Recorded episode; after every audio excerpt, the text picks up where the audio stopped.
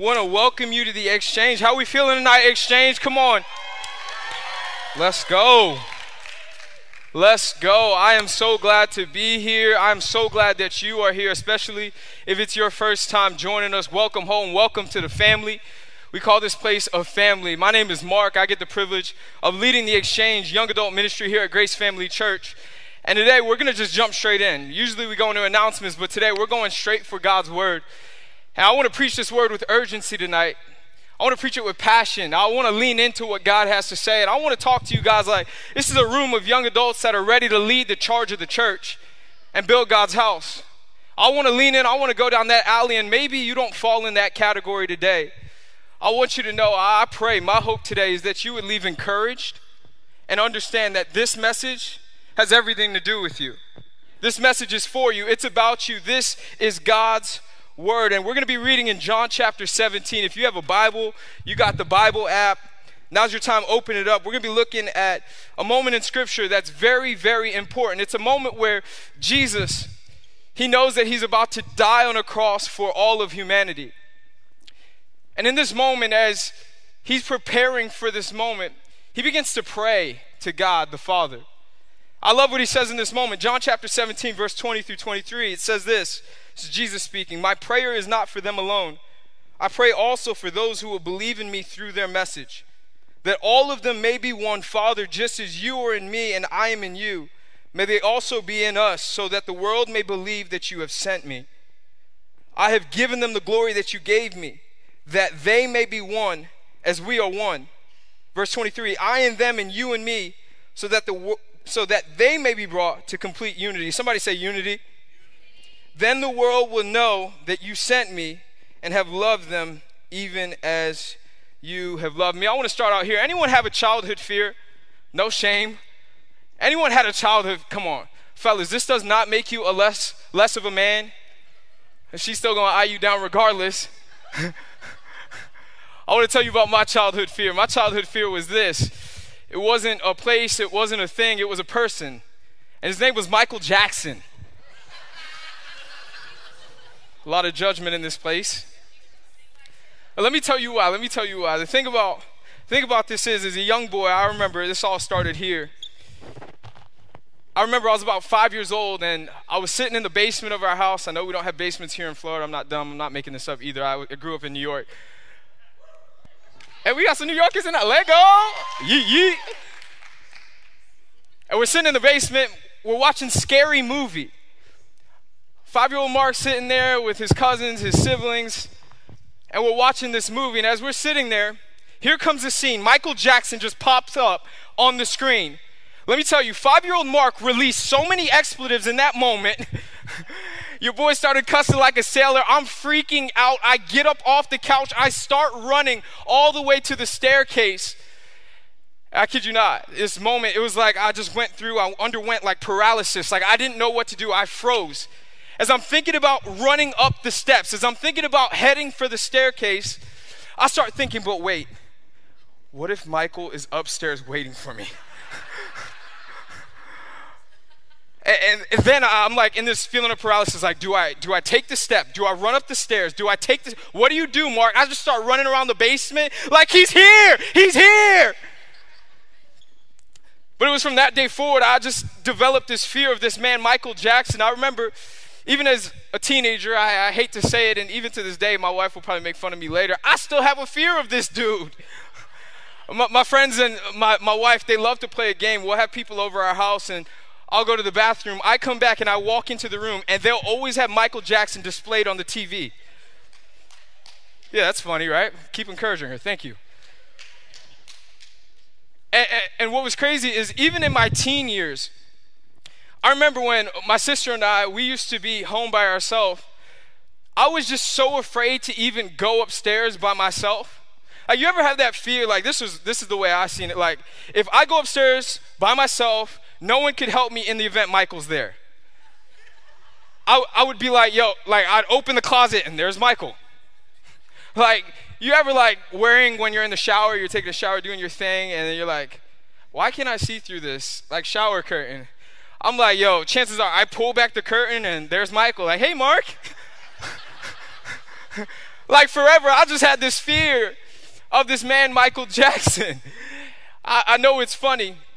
But like I mentioned, like this took me to a place of paralysis. I remember that moment like it was yesterday. Like my knees locked up. I couldn't move. I couldn't even go up the stairs. I thought about it so many times, but I wouldn't go take the step because I was afraid he was up there waiting for me. I say all that to say this. What's the thing that's holding you back from taking your next step in your walk with Jesus? Maybe it's not fear. Maybe it's discouragement. Maybe it's hurt from the past. I don't know what you could have walked through, but what's holding you back from taking your next step with Jesus? And when I say next step, I'm not talking about a step in a career or I'm not talking about a step in your, your school or the direction you want to go with your relationship status. I'm talking about steps in your relationship with Jesus Christ.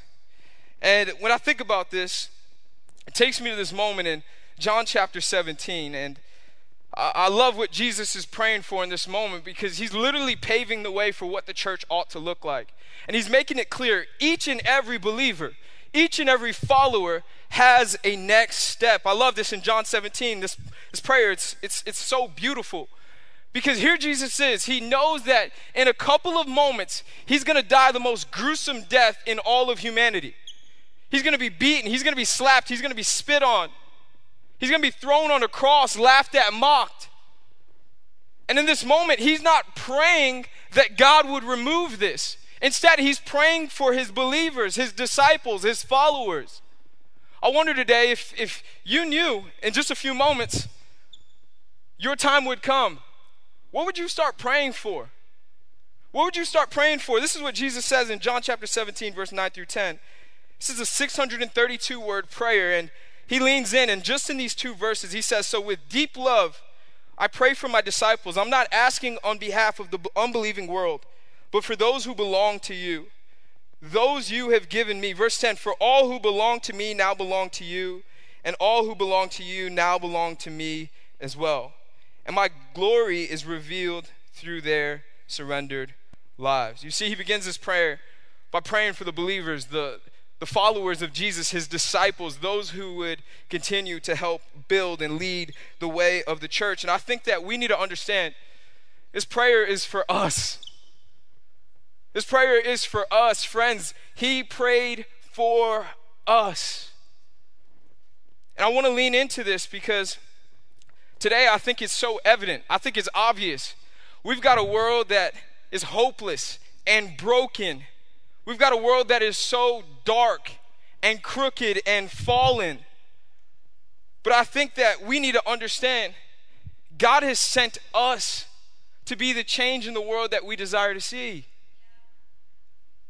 God has called us, his followers, to lean in to the commission that he has put forward for each and every one of us. And I want to say this I'm going to preach it like I really mean this because I believe this with all of my heart for this ministry, for the exchange. God has created this space for us to be on mission to help further the vision of the church. He has created this space so we could lift up the city of Tampa Bay and shake it up with the message of Jesus Christ. I believe this with all of my heart that God's called us to bring hope to a hopeless world, and we can't be dismissive about it anymore. We can't be dismissive. We can't say, oh, there's issues in the world, but this has nothing to do. No, no one else is coming. God sent us. No one else is coming. And so often I think that we sum up or come with these great excuses like, I think I'm just going to wait on a sign from God. I, I, think I'm just going to wait on a sign from God. Like, He's just going to speak to me. Hey, go serve your church. Hey, go lead the way of the church. No, He's not going to send you a fortune cookie that says serve your church. He's not going to send you a fortune cookie that says go lead the way of your church. Friends, it is written in His Word. Why are we waiting on what has already been written? He's counting on us. This prayer is for us, and I don't want to wait anymore. I want us to lean in and believe God that He's going to take this space to new levels That we're going to see people from east, west, north, and south walk into this room and encounter him in a new way. I believe that with all of my heart. I love this in what we see in John 17, verse 20 through 23. It's kind of reiterating what you have, may have heard in the past called the Great Commission in Matthew 28. And if you grew up in church, or maybe you didn't even grow up in church, this is your first time in church, I'm glad you're here. And the Great Commission is pretty simple.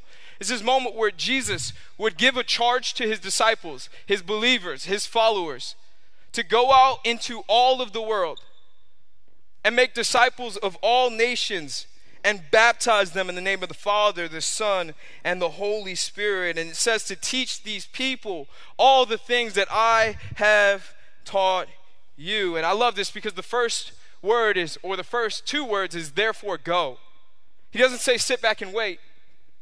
He commissions us, He charges us, He sends us to go and make a difference in the world. And I think this is so important because I know there's hundreds of thousands of people in the city of Tampa that just need to hear that Jesus loves them. He's created them. He's pursuing them. He wants them. I got people in my life that don't know Jesus.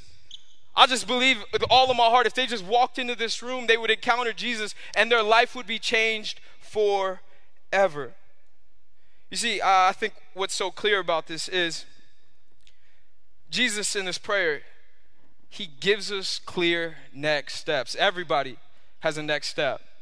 I want to talk about that today. Everybody has a next step. And I want to start here because this is the most important step. Everyone's first step is to believe in Jesus. It all starts there. Everyone's first step is to believe in Jesus. And the truth about that is, you want to have a purpose filled life, you have to give your life to Jesus. And maybe you're here today or you're visiting or you don't have a relationship with Jesus. This space was created for you. I'm so glad that you are here.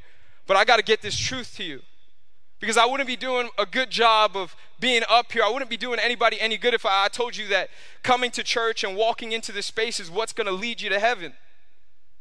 No, it's opening up your heart to a relationship with Jesus that leads you to heaven. We can't just think, oh, I walked into the space, uh, I'm doing this thing out of ritual. Like, no, no, that's a part of my routine. No, that doesn't save you. Only a relationship with Jesus save you, saves you. You see, understand this, friends. Life is found by opening your heart to a relationship with Him. And the Bible is so clear about that because as Jesus prayed, He would pray for the unbelievers too. He would pray for the unbelievers as well. And the Bible says in Romans chapter 5 that God loved you so much that even while we were all, all of us, myself included, while we were all still living a life in sin, he still sent his son to die for us. That's the truth of the Bible that while we were still sinning and sinners, God sent his son to die on a cross for us. Friend, insert your name in there. This story is a love story just for you. This passage is a passage that is written for you. Your name is all over it. Jesus Christ, 2,000 years ago, died on a cross for your sin because he loves you. And the truth is this this gospel that Maybe you haven't even walked into church or never heard this term before. We call it the good news. And the gospel is good news because of this. We all, myself included, we have a huge, huge issue. And we always had this issue from the foundations of the earth. It's called sin. And what sin did, it separated us from having a relationship with God. And sin stopped us from having access to eternal life and having life ever after. So, God, who loved us so much that while we were still sinners, he sent his son, Jesus, in the form of a baby down to the earth. And Jesus would go on 33 years, live a perfect life without any sin. And he would walk all the way to a cross in obedience to the Father's command, knowing that the only way, God, that all of these people could have a relationship with you is if I obey and I die on a cross for their sin. So, what did Jesus do? He, he was obedient to death on a cross so that we could have access to God. I think that the most important thing today that I want you to get your first step is to believe in that truth of the gospel. And like I said, maybe you've been coming for a while, you hear the messages, you love the community, you love being in the room, but I know this to be true. God loves you way too much for you to just walk into a space, come out of ritual every Tuesday night, and think that's what's going to get you to heaven. He loves you way too much. So he sends this clear letter, this set of instructions just to you. And I think there's some things, though, even when we do know that, even when we do believe in the gospel, even when we do understand God's love, when we understand it but we fail to receive it or we fail to accept Jesus in our heart, there are always going to be some things that stop us from accepting this gospel, from accepting and receiving this gospel. And maybe you're here today and you're like, so you're telling me, like, if I follow Jesus, that means I can't go to Club Piranha on Friday. If I follow Jesus, I can't be at Czar on Saturday. I think that's the name of it. I, I want to be clear today because following Jesus isn't about losing something which is temporary, but gaining something that lasts forever.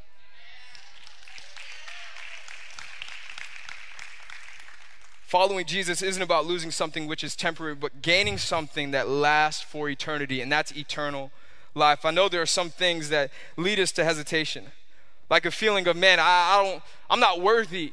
I'm disqualified. Like I have all of this stuff in the past, or maybe you feel inferior. So many people just feel like, oh man, like Mark, you, you don't understand. Like you don't know my story, bro. You don't know what I did. You don't know about my sin yesterday. I may not know it, but he does. And can I tell you? Even though he knows it, he still pursues you. He's still madly in love with you, and he still wants you to just come to him. That's the truth of the gospel. We don't have to be fixed to be found by God. He wants us to come just as we are. And I, I, love what Romans chapter 8, verse 38 says. It says, There is nothing, no height, nor depth, nor angel, nor demon that can separate us from this love of God. Like, if you believe that, you would understand the gospel isn't a call for you to respond next week, it's a call for you to respond today. Because tomorrow is not promised. Tomorrow is not promised. I had this ladder behind me, and probably wondering why this dude have a ladder up here, but literally all weekend long, this was like my best friend. Michelle and I, we moved into our house, and all weekend long, I, I feel like I lived on a ladder, and what I'm trying to get across is everybody has a next step. Maybe your next step is, is believing. That's the first step. But after you take that first step, God doesn't want you to stop there. He wants you to take another step. The journey with Jesus is about us continuing to take next steps. And maybe you're in the room and you feel disqualified from a relationship with Jesus because of your past, because of what you've done. Friend, I want to tell you the journey with Jesus, you're always going to have struggles. There's always going to be temptation. But the truth is, the more steps we take, the closer we get to God. And the thing I want you to understand is this is a theological word that we call sanctification. And that word sanctification, it really is just summed up as this when you believe in Jesus, when you accept Him into your heart, and when you take steps he transforms your life. He changes your life. He makes you look and live more like His Son Jesus. So, as we take these steps, I want you to understand you're getting closer to Jesus and you're leaving behind the things of the world. And, like I said, you may be discouraged because, man, I, I fell. I fell. I messed up. I stumbled.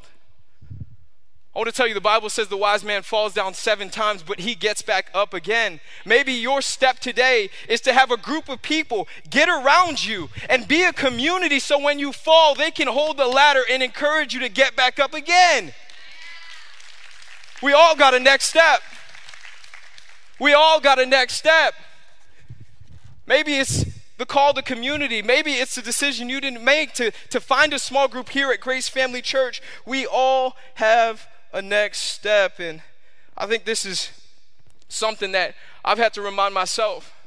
Though I may stumble, though I may fall, Jesus doesn't care about perfection, He cares about progress. He doesn't care about perfection because let me tell you, if you could tr- if you could define perfection, the only person you could look at is Jesus Christ. You can't look at anybody in this room and say they are perfect. He's perfect. She is perfect. If perfect was attainable by, by man, we wouldn't need a Savior. So he sent his son to die for us on the cross. He sent his son to die for us on the cross. And maybe you come to the exchange, you believe in Jesus, you're in community. Maybe your next step is to share the gospel. Maybe your next step is to share the gospel. A life on mission shares the gospel with other people. I always go back to this moment. I was in high school. I'm kind of ashamed of this story. I played football, and I don't know, like people use the term jock loosely. I don't know. I got people that went to high school with me, so I mean, they'll expose me later. But let's say your boy wasn't that studious. Any algebra fans in the house? Psych! like, who, who likes algebra? Like, who says that? I remember when I was in high school, I had a friend. Uh, she was a cheerleader. I was a football player, and you know, like football players sometimes find a little fa- favor with the cheerleaders, and she she would help me in such a miraculous way. She would help me cheat on my test. I'll just say it like that. I'll just say it like that. Uh, like literally every single math test, my mom's in the room, God bless me. Every single math test, this girl, I'm not gonna say her name, she would just, you know, show your boy a little bit of favor and just, you know, slide the answers down. Like we had this whole system. She would sit on the left, I would sit on the right. She would just turn the scantron and show me. And here we are getting ready to finish the school year. It's time for final exams. And I walk in a classroom, and my, my, my best friend, he's like, Bro, you study? You ready? I'm like, Boy, study? Who studies, bro? Come on now. I got a plug, baby. I got a plug. So, Homegirl sits next to me on the left. I go to sit down in my seat, and the teacher starts to administer the final exam that day in class. And as I'm sitting there, we get started. Homegirl is just flying through this thing. And here I am, like, what is going on? Worst moment of my life was realizing that this girl was just flying through it, and I'm like, show me, show me the answers. Hey, psst, show me the answers. She looks at me. She did the unthinkable. Homegirl swears me so nasty. You, you know those people in class that like take their test like this, head down on the table, arm covering the scantron, just going ham on that test? Homegirl swerved me so nasty. She finishes up her task, she goes, she looks back at me like, takes it to the front of the classroom, gives it to the teacher, walks back with a smile. Your boy is still trying to figure out number one. I'm just like, girl, you couldn't show me the answers. I share that story because I think that's a picture of the church of Jesus Christ today. We have kept the best, best kept secret, Jesus. And we have hidden the answer to depression, to anxiety, to addiction, to brokenness, to hopelessness. We have kept Jesus a secret from people who need him the most. And I want you to understand this because I think something that may stop you from sharing the gospel with other people, sharing what you believe with other people, is that you lack knowledge of what the gospel is really all about. You lack really an understanding. You don't have the confidence to share the gospel because you don't understand the full scope of it. I want to tell you this because it's important we understand what we believe. It's important we have an idea of how to share the gospel with others. 1 Peter 3:15 it says, "Always have an answer for people when they ask you, why do you have this hope in Jesus?" But can I tell you, your answer does not need to be a deep theological response. It could just be your story. I know what Jesus did for me. I know he died on the cross for me. I know what he saved me from. Share your story. Your story isn't just for you, it's for the world to hear about the love of Jesus Christ. You got to share your story for God's glory. You got to share your story for God's glory. Your story isn't just for you. Yes, it's about you, but it's for the masses so they can see the faithfulness of God. You got to be willing to share your story. Wherever you are, whatever you do for a living, whether it's a 9 to 5, don't don't shy away from sharing your story. Whether you're an athlete like, yo, in the locker room, share your story. In your classroom, in your workplace, wherever you are on the day to day, don't shy away from sharing your story. Everybody got a phone? Hold up your phone. You know, another way we can share the love of Jesus is by telling someone, hey, I'm praying for you. I'll shoot a text and say, hey, I'm, I'm praying for you. Everybody got the Bible app. I don't want to assume. Maybe you have the Bible app. I, I think that's a great place to start. Yo, like, there's verses of the day daily. Send it to someone. That's a way to share the love of Jesus.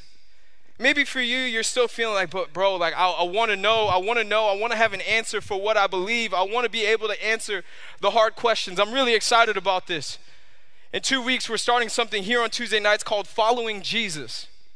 And this is going to be an intensive where you can grow in the foundations of your faith and understand what it is, what, what it is that you believe, why you believe it, who Jesus is, what he's done. I'm opening up the floor to anyone who wants to be a part of this every Tuesday night after our service. We're not going to be having small groups, we'll be gathering in our small group rooms for a course called Following Jesus. I want to encourage you to join us.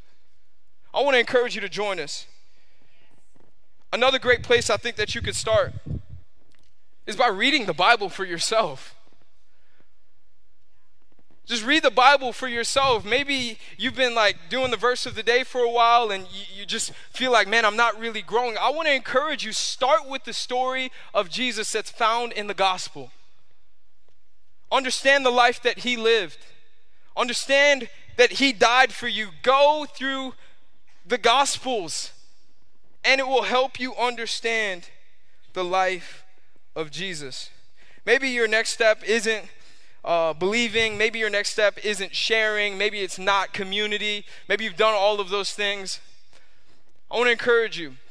Maybe your next step's inviting someone to church. Like, oftentimes as believers, we just get in the routine of coming to church week after week after week after week, and then we start looking at the church like, why am I not growing in my faith journey? Have you invited someone to church? Like, are you are you just thinking like this church is all about you? Church coming here is all about no. This is for other people as well. I want to encourage you, like, yo, invite people to church. A life on mission. It should lead us to invite other people to church. I love this story in, in John chapter 4. We see this moment. It's a story of a woman at the well, and Here's this woman. She had a, a, life, she had a lot of sin, a lot of baggage in her past. And she's going over to this well in a different city to go fetch some water. And as she gets to this well, she has an encounter with Jesus. She meets Jesus. And as she's sitting there going to fetch her water, Jesus starts to strike up conversation with her. And as he strikes up conversation with her, the lady starts realizing wait, you are the Son of God. You're the Messiah. Jesus starts telling her about her baggage, her sin, her things of the past. He's not condemning her, he's encouraging her. And in this moment, you see, she starts to believe in Jesus. She starts to say, wait, wait, you're the Savior of the world. And she gets so excited, the Bible says she ran back to her hometown and stood before all of the people as they're going about their day to day. And she says, Come and see a man who told me all that I have ever done. Here at the exchange, I want us to have a culture that says, Come and see what God is doing in this room. Come and see what God has in store for you. There's hundreds of thousands of people that are in this city that I believe with all of my heart, if they just got in this room, their lives would be changed forever. But we've got to have the willingness to step up and invite. We've got to have the willingness to, to step up and invite others to church. It's even challenging for me but I know it's awkward at times. I know sometimes it feels like clunky, like having those conversations. I hate come to church. It's like, but what if they say no? It's literally the worst thing they could say, no, but don't let your negative mindset or your human limitation be the thing that stops them from saying yes and encountering Jesus in this room. Don't be the barrier. Step out in faith, believe that God is going to use you to invite that person to church and that they are going to say yes to Jesus. Maybe for you, it's not believing. Maybe your step isn't sharing the gospel. Maybe your step isn't inviting others to church. Maybe your step is this simple, and I really want to park here. I, I really want to focus on this for the next few minutes. Maybe your next step is serving God's church. You see, if you call yourself a believer of Jesus, the thing I really want you to understand following Jesus is a call on your life to service. At the exchange, we believe serving is how we lead. Serving is how we lead. A life on mission serves. Serving is, is a next step for every believer. The Word of God says it all throughout the scriptures. Why? Because Jesus made his whole life about serving others. I want you to get this because you were never meant to be a spectator but a participator. You were never meant to be a spectator but a participator. God wants you to participate in what He's doing in this room. I want you to get that in your heart, and serving is where it starts. Serving is where it starts. A couple moments before John 17, we'll get to John 13, and we'll see this moment where Jesus, he performs the most sincere act of service. He'll perform the most sincere act of service in John chapter 13. And in this moment, he does something that is the unthinkable. The Messiah does something that blows the mind of so many people, even to this day. I got a question for you. This is a really weird question. Brace yourself. Anyone in here like dislike feet? Like feet super cringy? Feet kind of cringy? Just a little bit? Yeah, feet are very cringy. Uh, my wife knows this because my wife, she'd be like, babe, can you give me a foot massage? No. she'd be like, hey baby, you, you had a very long day at work. Can I give you a foot? No, you can't give me a foot massage. Well, babe, let's go for pedicure. I don't want people touching my feet. like feet are kind of cringy. Uh, I think in this moment, what Jesus does is the most sincere act of humility and servitude because he would wash his followers' feet. He would serve his disciples, his followers, by washing their feet. I know what some of you are thinking like, that is the most weird serving initiative ever. like, y'all about to start a foot washing ministry? Like, nah, I'm cool. but this sincere act of service is so important and it's so vital for us to understand what took place in this moment. Don't miss the point because it's a greater image of serving because Jesus, while washing his disciples' feet, he's performing a sincere act of service because as he's cleansing their, their external, he's foreshadowing how he would cleanse us internally. I want to say that again as, as Jesus is washing and cleansing the disciples' feet, as he's cleaning their feet, he's foreshadowing what he would do a couple moments later by cleansing us eternally, internally, forever. Such a great image because it literally paves the way for us to understand followers of Jesus serve others because we were first served by God. And I know there are things that get in the way and stop us from serving, like work. Like, man, Mark, you don't understand. I've got a busy uh, week ahead of me. I've got a rotating schedule. My schedule, my calendar is pretty fluid. Things always change with work. My situation at home is always different. I want you to understand we need to just prioritize serving. The Bible tells us when we serve, we're actually serving God. We can't let our excuses get in the way of serving our Savior. And this is the most important thing don't mistake busyness for misplaced priorities. Don't mistake busyness for misplaced priorities. I think many of us have to admit we have misplaced priorities in our life, or we just discredit the importance of serving. In the exchange, we say, if serving is beneath you, leadership is beyond you. If serving is beneath you, leadership is beyond you. I'm passionate about this because this is my story. I remember I grew up in the church for a majority of my life, and I remember I found a faith of my own when I started coming to Grace Family Church. It became so real for me in a moment when I committed to serving. I remember my parents bought me my first car, And I started committing to serving at the space that we call the Dream Center here at Grace Family Church. And let me tell you, the Dream Center is a space where we have a whole bunch of inner city kids come who need help with homework, who need encouragement. Many of these kids are walking themselves to church. Many of these kids are walking themselves to this space in hopes that they could just form a relationship because mom or dad doesn't give them attention. I remember I committed to serving at this dream center for a few weeks and you would probably think like, "Oh man, you did so much for them." No, they did so much for me. These kids started working up a passion in me to serve God's church. I remember I would come to the place where I'd get ready to graduate from high school and I'd go on to play college football at FIU. And one of the things that led me to go to FIU uh, was not just the football program because I played college football there, but what got me to FIU was a local church that I had found and I fell in love with. I had a group of friends that I already established even before I committed to the school. They were going to FIU and they were going to this church every weekend and on Monday nights and on Wednesday nights for youth group. I, I said I wanted that. I want that for myself. I commit to FIU as soon as I got there every single weekend. Despite my 5 a.m. wake up calls for football practice, despite my schoolwork, despite all the things I had to face, despite traveling, despite all of that stuff, I wanted to commit to serving God's church.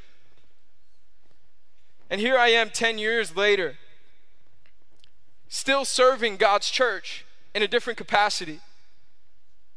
In a different capacity. And I'm not saying you need to follow my footsteps and put aside your career, put aside your endeavors to serve God's church. What I'm telling you is you need to prioritize serving because serving God's house will always point you to your purpose as a child of God. You don't want to miss out on what God truly has for your life because you never prioritized helping build his church. This is so important that we get this because serving God's church will always point you to purpose. As I close, I want you to understand true greatness in the eyes of the Father isn't measured by duration, but by your donation to the mission. I want to say that again. True greatness in the eyes of the Father isn't measured by duration, but by your donation to the mission of His church. You see, here we are 2,000 years later, after Jesus died on a cross. Here we are gathered in this room, and we're still talking about this man who didn't live a very long life. He only lived 33 years. It's a short duration. But the thing he's known for wasn't the time that he lived, the span of time that he lived. He's known because he gave his all to the mission of the church. He's known for his donation. He's known for sacrificing it all for the sake of the church and his heart to serve each and every one of us. You see, life isn't measured by how long we live, by how much we make, or how much you have said, but how well you live your life for the sake of the kingdom. I think as young adults, this is important too. Your success, it's not measured by your income, but by your impact. I think by young adults, like we're always trying to set ourselves up for what's next trying to get rich. Like Mark, I'm trying to get rich. like your boy's got to make a living. Understand me, friend, you won't be known for how much is in your portfolio, how much is in your bank account, but how much you have done for the kingdom of Jesus Christ. And you see Jesus' prayer, John 17, and the Great Commission, it leads us to step into serving. It leads us, it commissions us, it calls us to step out and serve God's church. Not only serve God's church, but serve our city, serve our community. And I'm very excited about this as well because all summer long, we're giving our summer to serving God's community, serving the city. We're giving our summer to say, God, the exchange is going to be on mission for you. We're doing this thing called Love Our City. We're getting ready to kick off the series on the 22nd of this month. But we're going to have two huge serving initiatives. And this is a thing that our ministry, the exchange, the young adult ministry of Grace Family Church, we're going to be leading the way in serving our city to spread the love of Jesus Christ. This is what we're doing. We're committed. We're in it. We're saying, God, we want to serve our city. We want to love on our city. We want to be the change in the world that we wish to see. And the first opportunity will be on June 26th. And you'll get more info about that. But I want to make sure you don't miss out on what we're getting ready to do and what we're getting ready to see God do through us. But we serve Him because He served us. We serve Him because He served us. This isn't about making Grace Family Church famous, this is about making the name of Jesus known amongst the masses. This isn't about Mark. This isn't about man. This is about lifting up the name of Jesus, the name that is above every name. We serve because He served. We love because He loved. We share because He calls us to share. We invite because we know if people just get in this room, they could meet Jesus and their life would be forever changed. Friends, hear me today. The call to being a follower of Jesus Christ is obeying His words, His commands, and all that He has put in His word for you. We got to be on mission. We've got to understand this is about the name of Jesus. This is about us saying yes to all that He has in store for us. In a moment, we're going to sing a song. We're going to sing a song, and it's called You Love Me As You Find Me.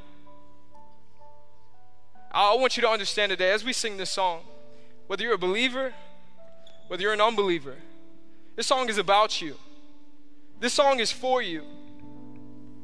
He loves you just the way you are. You don't need to be fixed to be found by God. He says, Come as you are. For the believer in the room today, maybe you're discouraged and you feel, I've fallen so many times, I can't get back up. Friend, yes, you can. You know why? Jesus died for your past, He died for your present, He died for your future mistakes, He died for all things that will take place in your life. And that should leave you looking at Jesus a little different. Because there's nothing, nothing in this life that we can do to outgive God by sending His Son, to outpace God by His graciousness, to outserve God by sending His Son. He sent His Son to save your soul. My call, my action to you today are you taking next steps? Are you taking next steps? Because your next steps are going to make you more like Jesus.